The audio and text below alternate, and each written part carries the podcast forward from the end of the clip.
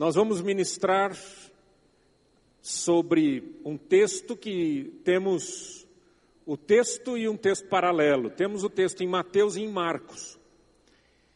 E ambos os textos, ou ambos os relatos, são extremamente próximos. Então eu vou pedir licença a vocês e ao invés de ler os dois textos, porque eu, eu preciso de informações que estão nos dois relatos, o que eu fiz foi colocar os dois textos juntos. Não é nenhuma heresia, não acrescentei nada às escrituras, apenas peguei as frases e coloquei juntas. E então ficou assim. Os dois textos, para que você anote, para que você saiba quais são, é o texto de Mateus capítulo 15, versos 21 a 28, Mateus 15, 21 a 28 e Marcos capítulo 7, 24 a 30. São dois textos bíblicos que eu então coloquei-os juntos, unidos, e eles juntos ficaram assim. Levantando-se, partiu dali para as terras de Tiro e Sidom. Tendo entrado numa casa, queria que ninguém o soubesse. No entanto, não pôde ocultar-se. E eis que uma mulher grega, de origem cirofenícia, que viera daquelas regiões e cuja filhinha estava possessa de espírito imundo, tendo ouvido a respeito dele, veio e prostrou-se-lhe aos pés e clamava: Senhor, filho de Davi, tem compaixão de mim. Minha filha está horrivelmente endemoninhada. E rogava-lhe que expelisse de sua filha o demônio. Ele, porém, não lhe respondeu palavra. E os seus discípulos aproximaram-se, aproximando-se, rogaram-lhe: despede-a, pois vem clamando atrás de nós. Jesus respondeu: Não fui enviado, senão as ovelhas perdidas da casa de Israel. Ela, porém, veio e o adorou, dizendo: Senhor, socorre-me. Mas Jesus lhe disse: Deixa primeiro que se fartem os filhos, porque não é bom tomar o pão dos filhos e lançá-lo aos cachorrinhos. Ela, porém, lhe respondeu: Sim, Senhor. Mas os cachorrinhos, debaixo da mesa, comem das migalhas das crianças, comem das migalhas que caem das mesas dos, da mesa dos seus donos. Então lhe disse Jesus: Ó oh, mulher, grande é a tua fé. Faça-se contigo como queres. Por causa desta palavra, podes ir. O demônio já saiu de tua filha. E desde aquele momento, sua filha ficou sã. Voltando ela para casa, achou a menina sobre a cama, pois o demônio a deixara. Glória a Deus, glória a Deus, glória a Deus. Meus irmãos, a Bíblia diz no livro de Romanos, capítulo 15, versículo 4, que tudo que foi escrito, tudo que outrora foi escrito, foi escrito para o nosso ensino. Foi escrito para a nossa edificação. E a Bíblia diz: a fim de que pela paciência e pela consolação das Escrituras tenhamos esperança. Tudo que foi escrito nas Escrituras é para mim, é para você. Não é um relato perdido em algum lugar, não é um relato perdido no tempo, é um relato importante para a minha vida. São princípios de Deus, são princípios eternos. Quando a gente olha esses dois textos juntos, e na verdade vocês percebem que eu não acrescentei nada, simplesmente juntei frases, você percebe uma coisa interessante que Jesus havia saído da região onde ele estava acostumado a ministrar e fora para uma região que hoje é o sul do Líbano seria o noroeste de onde, onde Jesus estava, ele foi para as regiões de Tiro e Sidom. Para vocês terem uma ideia, a região de Sidom, a região de Tiro, era uma região extremamente antiga. O historiador Heródoto ele diz uma coisa interessante, ele diz que na época de Jesus, aquela cidade já, uh, já tinha pelo menos 2.700 anos de idade. 2.700 anos de idade na época de Jesus. Você imagina a idade desta cidade. E a gente vê, não é, Tiro, Sidom, etc., a gente vê em alguns textos da Bíblia, não é o nosso objetivo agora olhar exatamente para essa realidade, falar um pouquinho do que já aconteceu também lá em Tiro e tudo, mas alguma coisa é importante falar. Naquela região, aquela região era uma região de muito, muito comércio, e era uma região que acabou ficando rica e forte e poderosa. Ela foi perder a sua força quando Alexandre o Grande entrou e acabou destruindo tudo aquilo lá e depois na reconstrução nunca mais se levantaram com a mesma força. Mas ah, Tiro, por exemplo, o rei de Tiro recebe uma profecia no livro do profeta Ezequiel, capítulo 28, quando o Senhor diz: Olha, profetiza contra o rei de Tiro e diz-lhe: Ó, oh, você que, se, você que quis se assentar no trono de Deus, você lembra desse texto? é exatamente um dos textos que nos ensinam a respeito da queda deste anjo que se tornou Satanás.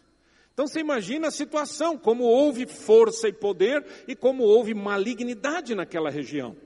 Consequentemente, por causa de tudo isso, é importante para a gente entender que quando Jesus vai, e ele foi com seus discípulos, e a gente sabe disso porque o texto diz que os discípulos estavam ali, quando ele vai com os discípulos para aquela região, é como cruzar uma fronteira, uma barreira extremamente séria. Que barreira é essa? É a barreira da raça, a barreira da religião, a barreira da fé, porque eles estavam entrando em território gentio. Eles estavam entrando em território maligno na mente, na cosmovisão dos judeus. E Jesus leva os seus discípulos, ao meu ver, depois de ler o texto, ao meu ver, o que me parece é que Jesus está fazendo um treinamento no campo. Jesus está levando os seus discípulos para o campo missionário, fazendo um treinamento com eles muito mais do que aquilo que a gente poderia pensar, que ele entrou numa casa, não queria ninguém e tal. Então acho que Jesus estava ali para descansar. Na verdade, depois de tudo que a gente lê, a mim me parece que esse é o ponto mais importante. Os gentios para o judeu não eram apenas uma categoria, ou seja, não judeu. Na, na cabeça dos judeus havia muita história. Por exemplo, há um livro, é um livro apócrifo. O livro apócrifo quer dizer, é um livro que pode ter história, mas ele não é considerado inspirado, ele não é considerado edificante para a vida espiritual. E um dos livros é o livro de Segundo Macabeus. E no livro de Segundo Macabeus, no capítulo 7, conta a história de uma mulher com sete filhos que foram martirizados na frente dela e ela por último foram torturados, foram tiraram o escalpo deles, fritaram literalmente essas pessoas como se fossem grandes frigideiras. Por uma razão. Eles resistiram comer carne de porco. Ok? O problema não era a carne, o problema era que para eles era como trair a sua fé. Imagine que isso aconteceu aí anos 160 e pouco, 170 antes de Cristo. Isso estava na, na história desse povo. Então, quando a gente lê o texto bíblico e, e, vê como Jesus tratou aquela mulher, e a gente vai ver um pouquinho dentro da minha ótica como é que eu vou eh, trabalhar esse texto, mas eu, eu, eu, eu quero que você compreenda que no, no coração desse povo existe dor, existe angústia, existe medo. Os próprios samaritanos, Samaria havia sido invadida muitas e muitas vezes, e, consequentemente, Samaria havia se tornado um lugar de uma grande salada de fé e de raças. Por isso a Bíblia diz que os judeus não se davam com os samaritanos. Você lembra disso em João capítulo 4? Lembram disso? Quando Jesus encontra-se com aquela mulher à beira do poço. A Bíblia diz: Então lhe disse a mulher samaritana: Como sendo tu judeu, pedes de beber a mim, que sou mulher samaritana? E aí o texto responde, diz: porque os judeus não se dão com os samaritanos. Em Atos capítulo 10, verso 28, quando o apóstolo Pedro havia sido convidado para ir na casa de Cornélio, um gentio, e ele vai porque Deus interveio.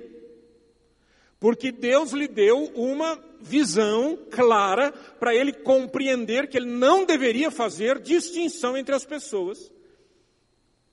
E Pedro diz: Vós bem sabeis, presta atenção nessas frases, são muito fortes.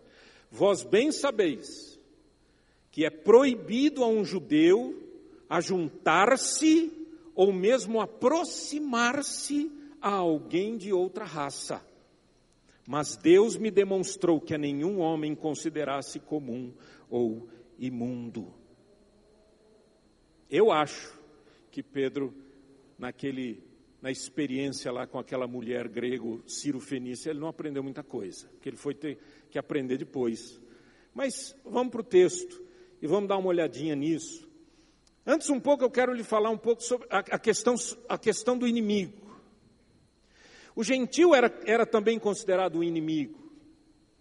Estar no território do inimigo também era uma coisa muito difícil ali, era muito peso. E quando a gente chama um inimigo, ou melhor, quando a gente nomina um inimigo, geralmente a gente diz: bom, o inimigo é aquele que é contra mim, o inimigo é aquele que é, é, é e, consequentemente, ele quer me destruir. Não é assim que a gente fala do inimigo?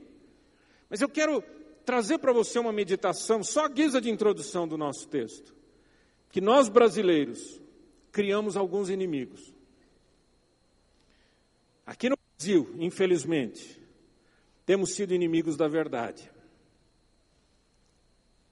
Inimigos da verdade porque a mentira graça em todos os setores da sociedade, levando as pessoas às mais estranhas práticas de vida e religião. Somos inimigos da pureza e da santidade. Porque a promiscuidade já não é mais apenas aceita, mas ela é incentivada em todo o território nacional. Somos inimigos da simplicidade e da fé. As igrejas já não são mais as mesmas. Ao invés de viverem e pregarem o Evangelho de Jesus Cristo, tendo uma vida reta e santa, numa fé simples e inteligente, têm se lançado a empreendimentos contrários à palavra de Deus e os seus líderes acusados de ganância e falta de retidão. Temos sido inimigos do amor verdadeiro. A palavra amor já é apenas um sinônimo de gostar de alguma coisa. Amamos coisas, pessoas e animais. Amamos prazeres, momentos, dias e noites. E a Bíblia diz que no tempo que antecede a volta de Jesus, o amor haveria de se esfriar por causa do aumento da iniquidade, do pecado. Por causa disso, eu só posso dizer que Jesus está voltando. E ele vem para buscar a sua igreja.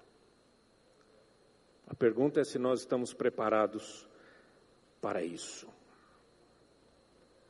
Em primeiro lugar, meus irmãos, nesse texto, o que me salta aos olhos, me chama a atenção, é que essa mulher está sozinha. O texto é claro: Jesus estava naquela região, pessoas ficaram sabendo, uma mulher vem e se aproxima de Jesus pedindo misericórdia porque a sua filha está endemoniada. Essa, esse é o texto. A sua filha está endemoniada e, ele, e ela vem clamando. E a minha primeira pergunta, que é o primeiro, a primeira divisão na nossa ministração, é: onde estão os homens?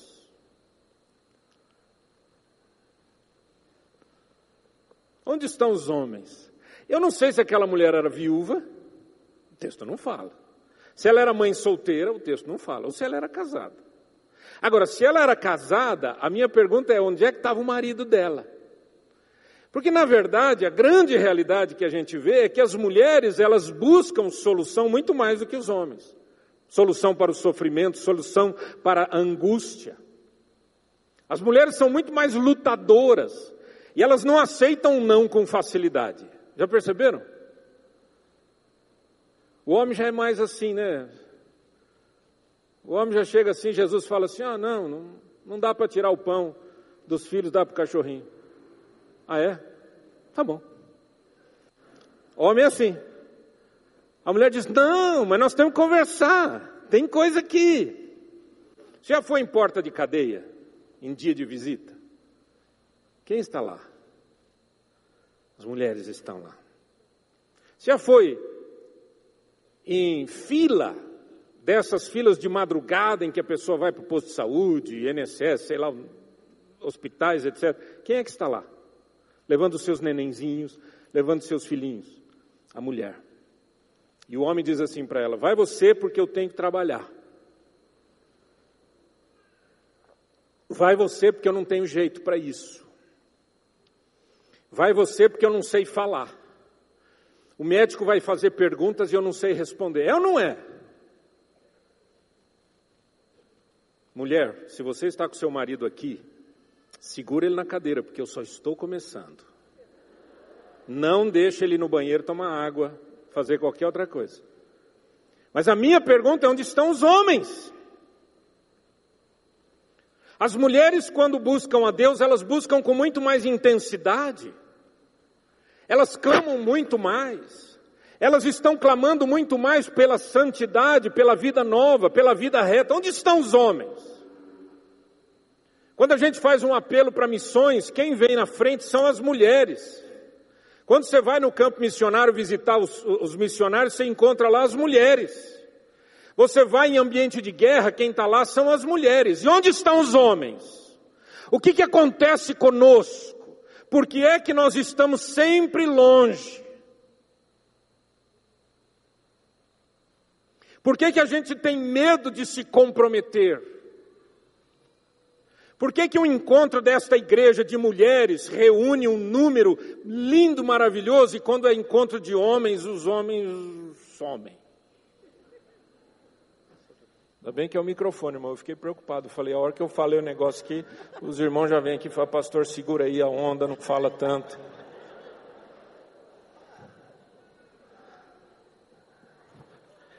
Eu estou coordenando, juntamente com o pastor Manfred, o Ministério de Homens. E eu estou muito feliz porque as coisas estão melhorando e a gente está tendo reuniões lindas às terças-feiras. Já temos cerca de média de 160 homens, louvado seja Deus. Essa terça-feira, inclusive, avisando todos os homens que estão aqui, vai ser aqui no restaurante.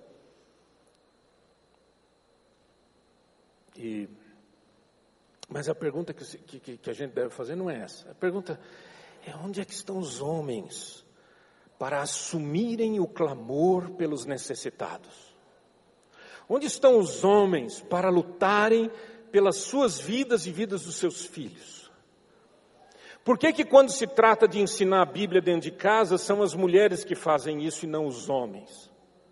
Por que que as mulheres leem a Bíblia mais do que os homens? O que que acontece conosco?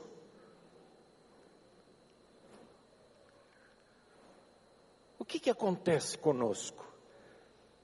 Esse é um primeiro ponto. Uma curiosidade, mas ao mesmo tempo um desafio. Eu quero ver os homens sendo homens segundo o plano de Deus, sendo sacerdotes do seu lar conforme as Escrituras ensinam. Eu quero ver os homens não apenas lutando pelo dinheiro e lutando pelo sustento financeiro, mas lutando pela dignidade, pela moral da sua família. Eu quero ver os homens muito mais comprometidos com Deus e orando e clamando e chorando na presença de Deus. Onde é que estão os homens para buscarem a Deus, clamando de joelhos, pedindo misericórdia pelos seus filhos que estão perdidos? Onde é que estão os homens que já não buscam mais a Deus porque simplesmente acham que podem delegar às suas esposas uma vida espiritual, o que não é possível ser feito? Segundo, que me chama a atenção nesse texto é a realidade espiritual, a realidade do sofrimento. A Bíblia diz que essa mulher chegou perto de Jesus e disse: Senhor, filho de Davi, tem compaixão de mim, minha, minha filha está horrivelmente endemoniada. Minha filha está horrivelmente endemoniada. Meus irmãos, quando a gente faz uma leitura do mundo, a gente não pode esquecer o componente espiritual, porque a única coisa que me parece que nós pensamos hoje em dia é o componente material. Quando a gente fala de vida, a gente pensa em sustento, a gente pensa em bens, a gente pensa em agregar uh, valores financeiros. E a gente se esquece de palavras como em Lucas capítulo 12, versículo 15, quando Jesus disse: Então lhes recomendou: Tende cuidado e guardai-vos de toda e qualquer avareza, porque a vida de um homem não consiste na abundância dos bens que ele possui. A vida é muito mais do que aquilo que eu vejo muito mais do que aquilo que eu posso sentir ou possa sentir nessa terra. A vida é muito mais do que isso, há um componente espiritual seríssimo. Meus irmãos, estar endemoniado já é terrível. Estar horrivelmente endemoniado é a pior de todas as coisas. Essa mulher chega perto de Jesus com um clamor. E ela chega com um clamor na área espiritual. Eu penso que muita gente hoje busca na vida e, e, e na matéria solução para questões que são espirituais. Só Jesus pode resolver. Há muita gente sofrendo. E a gente tem que fazer uma reavaliação da vida.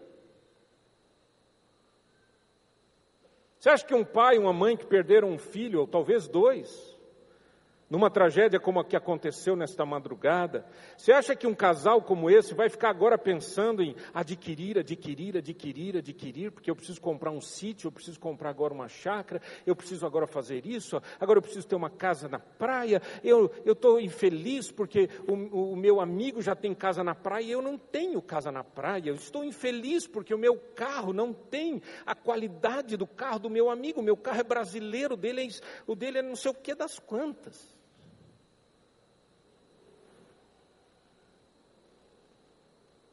Você acha que para um doente terminal, o que, que é riqueza? Riqueza chama-se tempo. Ele não tem mais tempo. Você acha que para um sobrevivente de catástrofe, que está em busca de um pouquinho de água, de questões básicas de higiene, está buscando uma cama para deitar. Você acha que isso é importante para você hoje? Alguém disse que a gente só dá valor quando a gente perde. Minha filha está horrivelmente endemoniada. Esse é o clamor dessa mulher. A menina estava fora de si, não era ela, era outro dentro dela.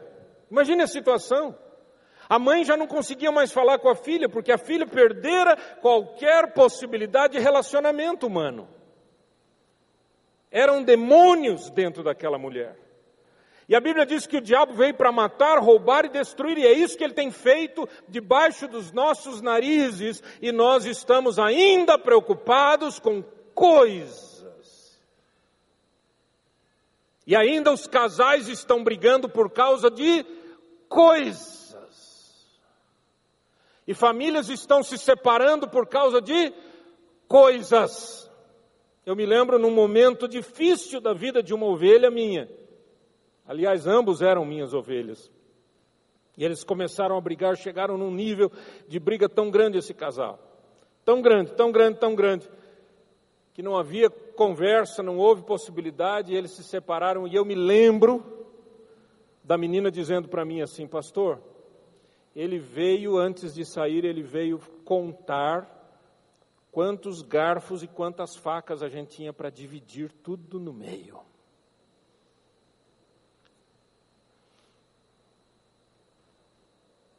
Que coisa.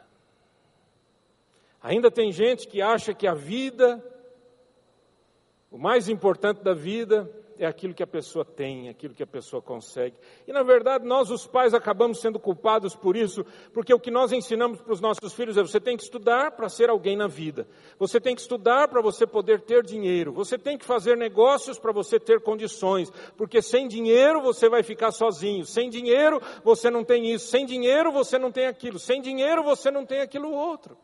E as pessoas ficam absolutamente neurotizadas, ficam absolutamente neurotizadas com essa questão de dinheiro ou falta do dinheiro. Agora imagine essa mulher chegando perto de Jesus e o que ela precisa é de uma solução que o dinheiro não compra, que o médico não resolve, que a escola não, não, não consegue solucionar. Ela chega para Jesus e diz: A minha filha está horrivelmente endemoniada. Queridos, há muita gente que se entrega ao diabo querendo ficar livre dele. Ouviram o que eu disse? Há muita gente que se entrega ao diabo querendo ficar livre dele. Porque buscam alívio em práticas do próprio inferno. Não é de se admirar que fiquem enganados e vivam enganados. Atrás de esoterismo, atrás de, de feitiçaria, de xamanismo, de espiritualismo, e lá vai, conversa vai longe. É como chamar o diabo e dizer: olha, me ajuda aqui, porque você está me atacando muito forte, me ajuda aí para vamos, vamos fazer um acordo. Jesus disse que uma casa dividida não subsiste. Se o diabo tem que expulsar o diabo, ele perde a força. Só Jesus pode solucionar o problema da alma humana. Só Jesus é o Salvador, o único que pode libertar aquela menina. Só Jesus ninguém mais.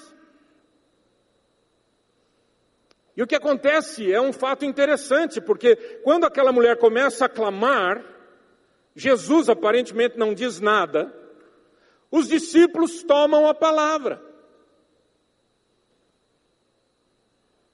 E os discípulos olham para Jesus e dizem assim: Senhor, manda essa mulher embora. Escandalosa. Fica gritando aqui atrás da gente, fica andando atrás da gente, gritando. Gente, você imagina, numa cidade que não era grande, em vilas pequenas, vilas que precisavam, não é, que, que precisavam não, que você dava um grito, todo mundo saía na janela. Aquela mulher gritando: Socorro, Jesus, minha filha, Senhor, filho de Davi, tem compaixão de mim, tem compaixão de mim. E os discípulos olham para Jesus ao invés de olharem para ela. Eles olham para Jesus, mas não pedem misericórdia. Eles olham para Jesus não para intercederem por ela. Eles olham para Jesus e dizem: manda ela embora. É gentia, é gente ruim. Está sofrendo porque devia sofrer.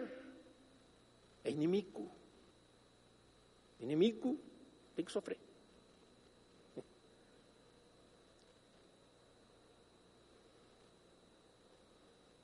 Eu fico pensando na igreja hoje.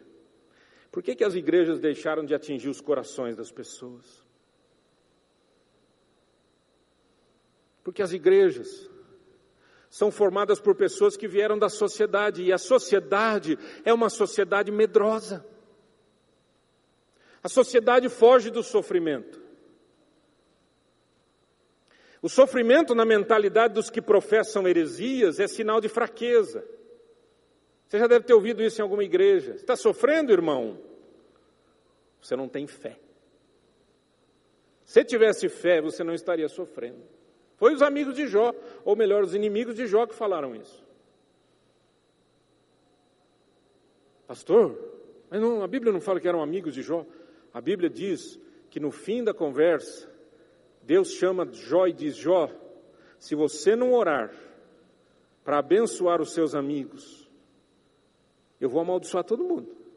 Só você pode orar por eles. E do coitado do Jó que levou pancada o livro inteiro, que a gente não sabe quanto tempo foi isso, é ele quem vai orar pelos seus amigos. O que, que a igreja está fazendo com o sofrimento das pessoas? Porque a própria igreja não quer sofrer. Quando é que é aquele evento? Ih, vai dar muito trabalho. É assim que a gente fala? É acampamento? Onde vai ser? Ih, já fui lá, o banheiro fica mais de 50 metros daqui. Imagina que situação. Gente, se todo sofrimento fosse esse, que benção. Eu não é, gente? Fala a verdade. Se todo sofrimento fosse esse, por que, que a igreja faz como os discípulos? Manda embora. A pessoa entra num ambiente cristão, a gente manda embora. A gente faz uma leitura rápida de quem é a pessoa, estabelece os nossos parâmetros preconceituosos e dizemos: vai embora. Sabe por que você está assim?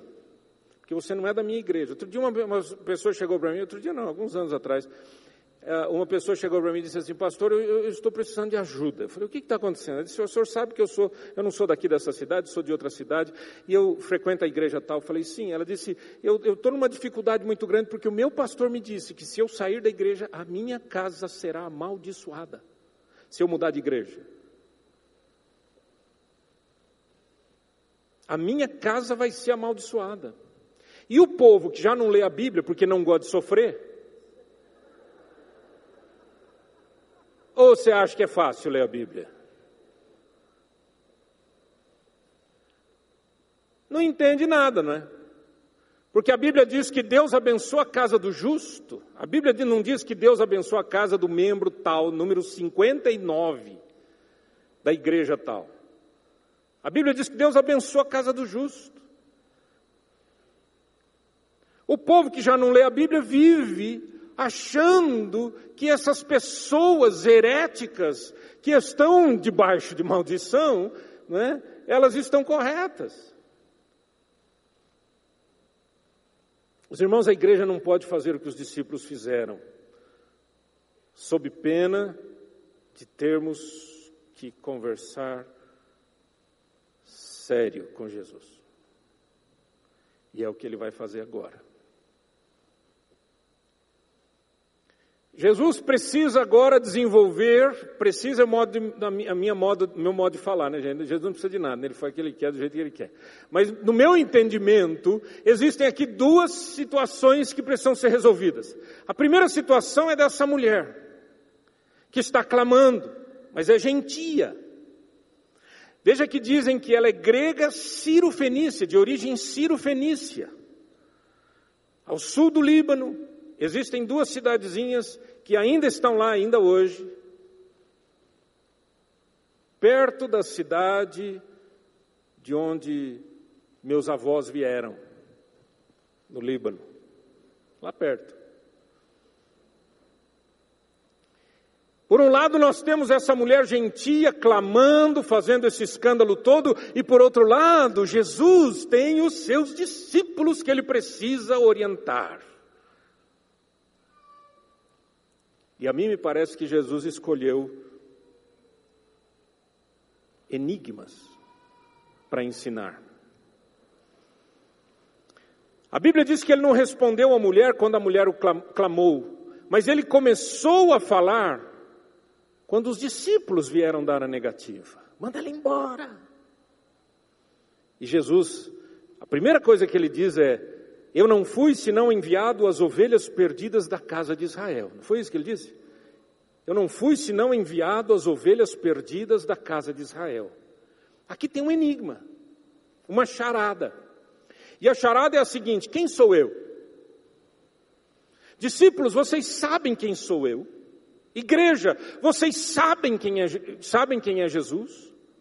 Mulher, você sabe quem sou eu? Há um enigma. Eu não fui enviado senão as ovelhas perdidas da casa de Israel. Quem sou eu? Agora, mais interessante é que aqueles discípulos não responderam nada. Os discípulos se calaram. Pelos outros textos bíblicos, a gente entende que os discípulos foram entender quem era Jesus muito tempo depois. Mas aquela mulher, na frase anterior, já havia respondido esse enigma. Porque quando ela chega perto de Jesus, o clamor dela é: Senhor Kyrios, Senhor, filho de Davi. Aquela mulher tinha uma clareza teológica impressionante, muito melhor do que os discípulos. Filho de Davi. Filho de Davi significa tu és o prometido rei. Tu és rei sobre Israel. Quem sou eu? Tu és Jesus. Tu és o rei, tu és o filho de Davi. Aquela mulher tinha mais respostas do que a própria igreja. Meus irmãos, eu temo pensar que muita gente que hoje frequenta as igrejas não sabe de nada. e tem muita gente que não frequenta a igreja e sabe muita coisa.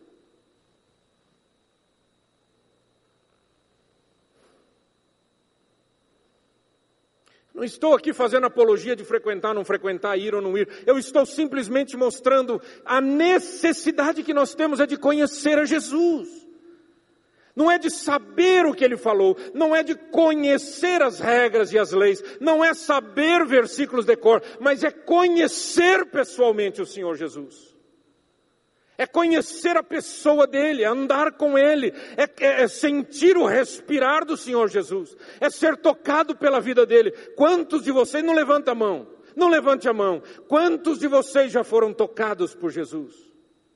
Eu sei que tem gente aqui que não quer saber da fé dos seus pais. Eu sei que tem gente aqui que não aguenta mais quando seus pais ficam dizendo: busque a Deus, ore, leia a Bíblia, vá à igreja, vamos à igreja. Eu tenho pessoas aqui que não querem mais saber disso simplesmente porque o que elas precisam e querem é uma experiência pessoal e individual com o Senhor Jesus. E aquela mulher havia dito: Tu és o rei de Israel.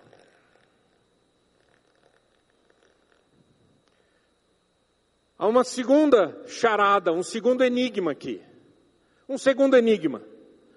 E Jesus diz: Olha, não é bom tirar o pão dos filhos para dar aos cachorrinhos. Era assim que os judeus chamavam os gentios de cães. Por causa de toda a história, por causa de tudo aquilo que a gente falou, eles chamavam os gentios, os gentios de cães, de cachorro. Eram estrangeiros, eram pessoas absolutamente longe da aliança, eram pessoas com quem eles não tinham relacionamento e nem queriam ter. E aqui está Jesus diante de um dilema. Não que ele tivesse o dilema, mas o dilema é do homem. E o dilema é: eu tenho esses discípulos que são judeus.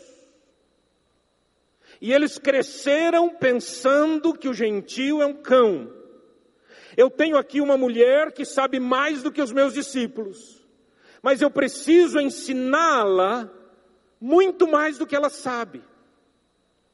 Então Jesus diz: Olha, eu não posso tirar o pão dos filhos e dar aos cães, aos cachorrinhos. E alguém vai ler esse texto e vai dizer: Mas Jesus ofendeu essa mulher. Não. Jesus tanto não ofendeu essa mulher que a resposta dessa mulher foi exemplar. A resposta dela começa com: Sim, Senhor. Ela sabia quem ela era. Ela sabia de onde tinha vindo. Ela sabia quem era o seu povo. Ela sabia das lutas que o seu povo tinha e, e, e as lutas do seu do povo judeu. O enigma aqui é o seguinte: que pão é esse? Que comida é essa? Não é bom tirar pão daqui e dar aqui. A pergunta que Jesus está fazendo para a mulher é: você sabe que pão é esse? E a palavra que Jesus está dizendo para a igreja, para os discípulos é: vocês chamam eles de cães.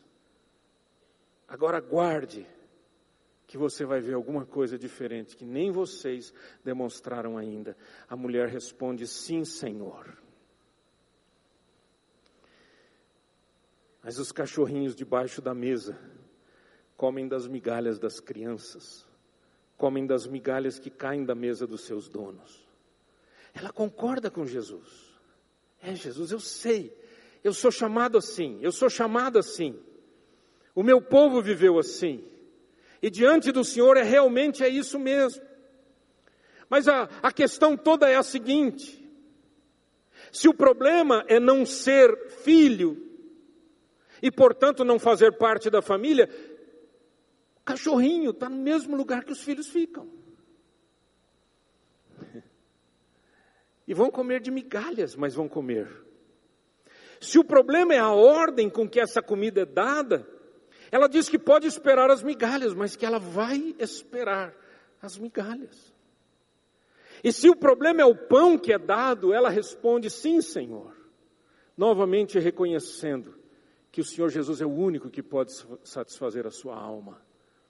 Jesus disse: Eu sou o pão vivo que desceu do céu. Aquela mulher estava demonstrando diante do Senhor Jesus algo maravilhoso, estava demonstrando fé.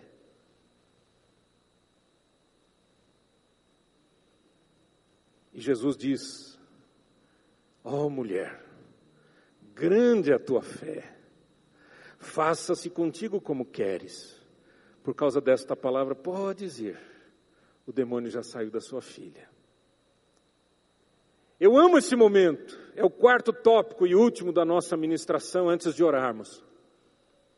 Eu amo esse momento porque eu não vejo em nenhum momento deste relato Jesus dando qualquer trela para o diabo, como muita gente faz, como muita igreja faz, como muito curso de batalha espiritual faz. Só fala no diabo, nome do diabo, identidade do diabo, RG do diabo, não sei o que do diabo, porque o diabo, vocês têm que entender o diabo, vocês têm que conhecer o diabo. Em nenhum momento aqui Jesus dá trela para o diabo. A única palavra que Jesus diz é: pode ir porque o demônio já saiu. E ele sai porque eu estou mandando ele sair. Jesus não mede forças com o diabo. Não existe medição de forças. Jesus é Deus. E na linguagem de Martinho Lutero, o diabo é o diabo de Deus. Que o diabo não, não, não faz nada se Deus não permitir que ele faça. Há uma questão de senhorio aqui. Há uma questão extremamente importante que eu e você precisamos compreender. A questão não é o diabo ou os demônios, a questão é uma pessoa sofrendo. Há uma menina sofrendo. A menina fica livre por conta da palavra de Jesus. A mãe fica liberta porque creu no Senhor Jesus. E os discípulos aprendem uma lição de uma vez por todas: quem é Jesus? Você está seguindo a quem? Os discípulos aprenderam algumas lições e eu penso, em nome de Jesus, que a gente tem que repetir essas lições ou melhor, aprendê-las. Primeira lição é que todos os povos precisam da vida de Cristo. Todas as nações, todas as famílias da terra. O povo de Deus não tem preconceito com ninguém, nem com raças diferentes e nem com pessoas diferentes. Ah, mas aquela pessoa vive assim, ela vive assim porque não conhece a Jesus. Se conhecesse a Jesus, viveria de um jeito diferente. O povo de Deus não é um povo preconceituoso e nem deve ser. Não é o que a gente vê na igreja muitas vezes. Nós rotulamos as pessoas. Quando alguém chega para mim e diz assim, pastor, isso daqui é fulano de tal, faz 40 anos que está na igreja, me dá um arrepio na espinha. Que no meu coração eu sei, ou é um servo de Deus, que anda com Deus e vai dar bom testemunho? Ou é uma pessoa machucada pelos problemas que já teve na comunidade e rotula todo mundo e por todos é rotulado? Igreja não é isso. Igreja ama porque Jesus ama. Igreja vê a filhinha endemoniada, mas vê a mãe cansada e sobrecarregada. Todos os povos precisam de Jesus. Não importam as barreiras. Da mesma maneira que Jesus transpôs barreiras para chegar a Tiro e Sidom, aquela mulher transpôs barreiras para chegar a Jesus. Segundo, todos os povos têm luta e sofrimento. E tem pessoas que são oprimidas e, e, e possessas por demônios. Há pessoas que talvez trabalhem com vocês e que são possuídas por demônios em muitos lugares, em muitos lugares onde vão e muitas coisas que fazem precisam de Jesus. Terceiro, todos os povos podem ser libertos quando a igreja anda. Presta atenção nisso. Tabernáculo foi ideia de Deus, templo foi ideia de gente. Tabernáculo foi desenhado por Deus e quando Deus chamou Moisés para construir, Deus disse para Moisés, Hebreus capítulo 8: Veja que você faça exatamente como eu te mostrei. Tabernáculo é móvel, tabernáculo é uma barraca, é uma tenda. Você monta e desmonta, você anda com isso, você vai onde Deus quer que você vá. Templo é estático, é parado. Nós podemos ter mil prédios como esse, mas nenhum deles é considerado igreja. Igreja é o povo, a igreja é que anda, a igreja vai. Onde você vai estar amanhã cedo? Ou a sua fé é de domingo em domingo? Ou a sua leitura da Bíblia é apenas quando a gente abre a Bíblia aqui, ou eventualmente você nem traz mais a Bíblia porque a gente põe no telão. Hoje eu resolvi não pôr nada no telão. É para obrigar vocês, ou se deixar todo mundo com vontade de, de saber o que eu estou falando. Eu uso muito PowerPoint. Mas hoje eu falei: não, o povo tem que ter a sua própria Bíblia, tem que anotar, tem que escrever. Essa mensagem está sendo bênção para você hoje não? O que, que você vai fazer com isso? Já decorou tudo? Eu fico horas escrevendo essas coisas. E vocês decoram. Em meia horinha que eu bato papo aqui, vocês ficam só ouvindo e decoram tudo. Impressionante a quantidade de neurônios que vocês têm e eu não tenho. É claro que não é assim. É óbvio que não é assim. Mas a gente está ficando cada dia mais preguiçoso, porque a gente tem medo de sofrer. Escrever é sofrimento. Estudar é sofrimento. Buscar a Deus é sofrimento. Vir mais de uma vez no domingo na igreja é sofrimento. E nós vivemos numa sociedade que ela gosta de analgésicos. A gente não gosta de nada que nos faça sofrer. A pessoa fala, eu acho que eu vou tomar um, um, um, negocinho aqui agora, um remedinho aqui, não vou falar marca porque estou fazendo propaganda, né? E eu vou tomar aqui um remedinho que vai que eu tenho uma dor de cabeça daqui a pouco. É ou não é? Vai, vai que essa dor venha. É melhor eu já me garantir.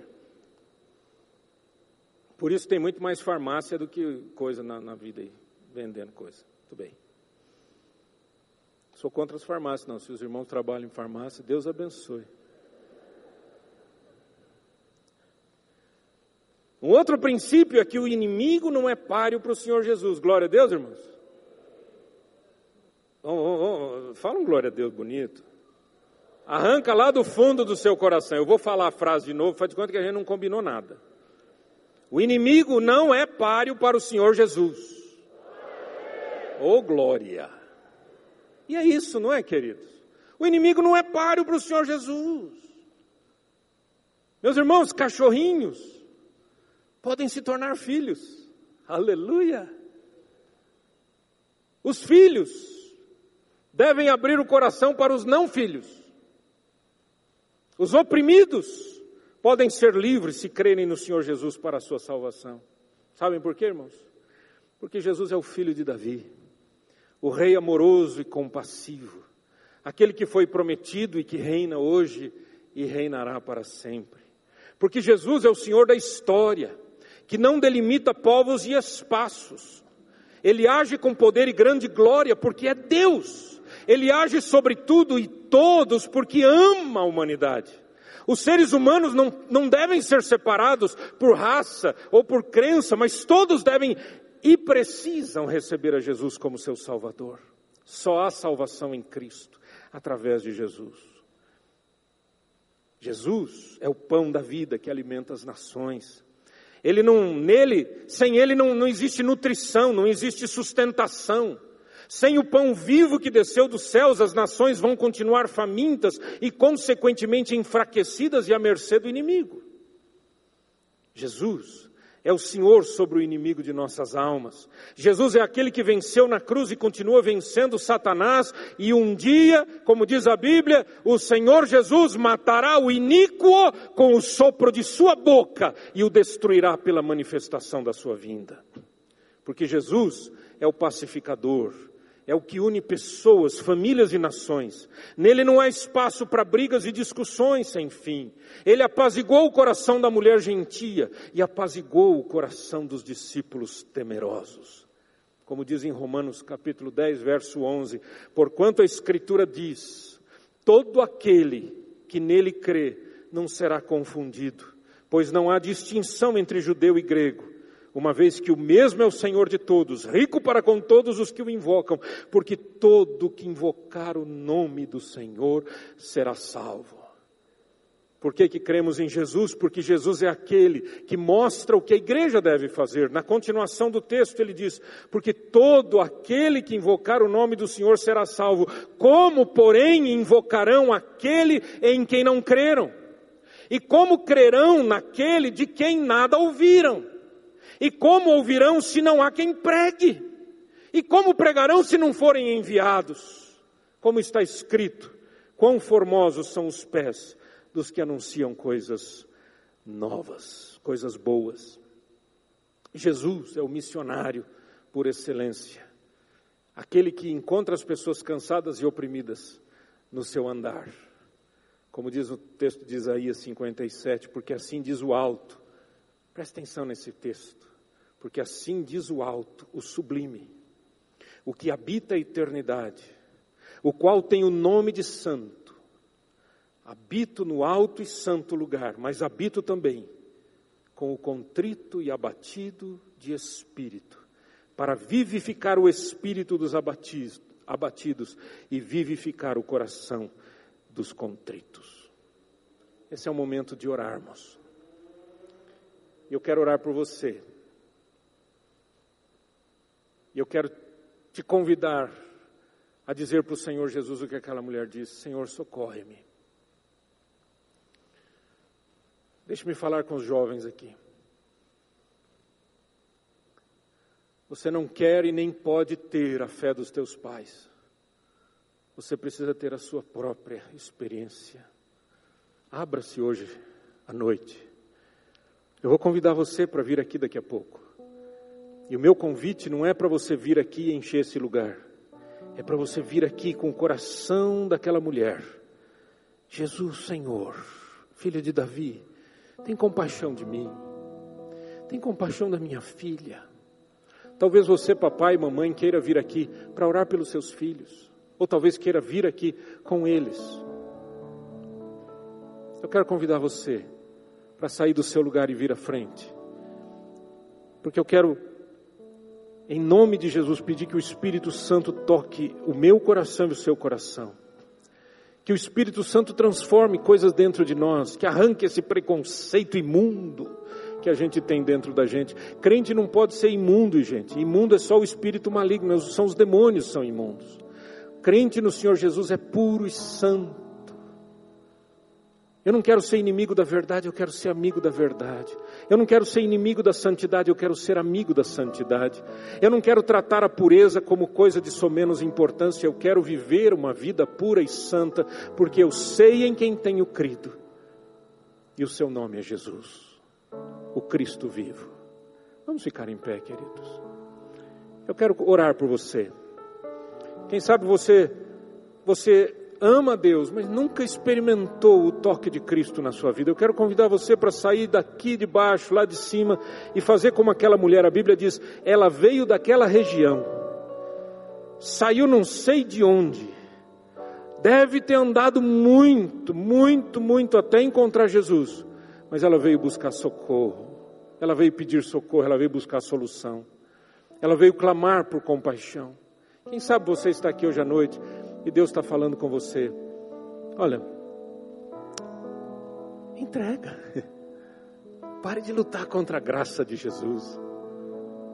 Pare de lutar contra o amor de Deus. Pare de lutar contra esse braço maravilhoso estendido do Senhor. Quero convidar você para sair do seu lugar e vir aqui à frente, em nome de Jesus. E diga para o Senhor: Senhor, eu estou aqui porque eu quero clamar. Homens, cadê os homens? Não, Senhor, eu não quero ser apenas aquele que se chama o provedor material da minha casa, eu quero ser o líder espiritual da minha família. Vem aqui à frente em nome de Jesus. Vem aqui, sai do seu lugar, lá de cima. Pode descer, vem aqui, vamos orar. Tenha medo, não. Você não precisa dizer nada aqui na frente, a não ser falar com Jesus. Talvez seu casamento esteja assim como aquela mulher clamando, né? Senhor, minha filha está endemoniada. Talvez você, você esteja dizendo, meu casamento está perdido, porque o meu casamento parece que tem demônio dentro dele. Eu não aguento mais. Venha. O Senhor Jesus te ama. Peça para o Senhor, Senhor, eu quero ter uma, a minha experiência. Se você tem a sua família perto, seus filhos perto, por que, que você não vem junto com os seus filhos clamar ao Senhor? Por que, que você não traz a sua esposa, traz o seu marido. Venha, maridão. Toma uma decisão e diga: Jesus, eu quero ver um milagre. Um milagre na minha casa, um milagre na minha família, um milagre na minha igreja. Eu quero só uma benção. Vem aqui à frente, vamos orar.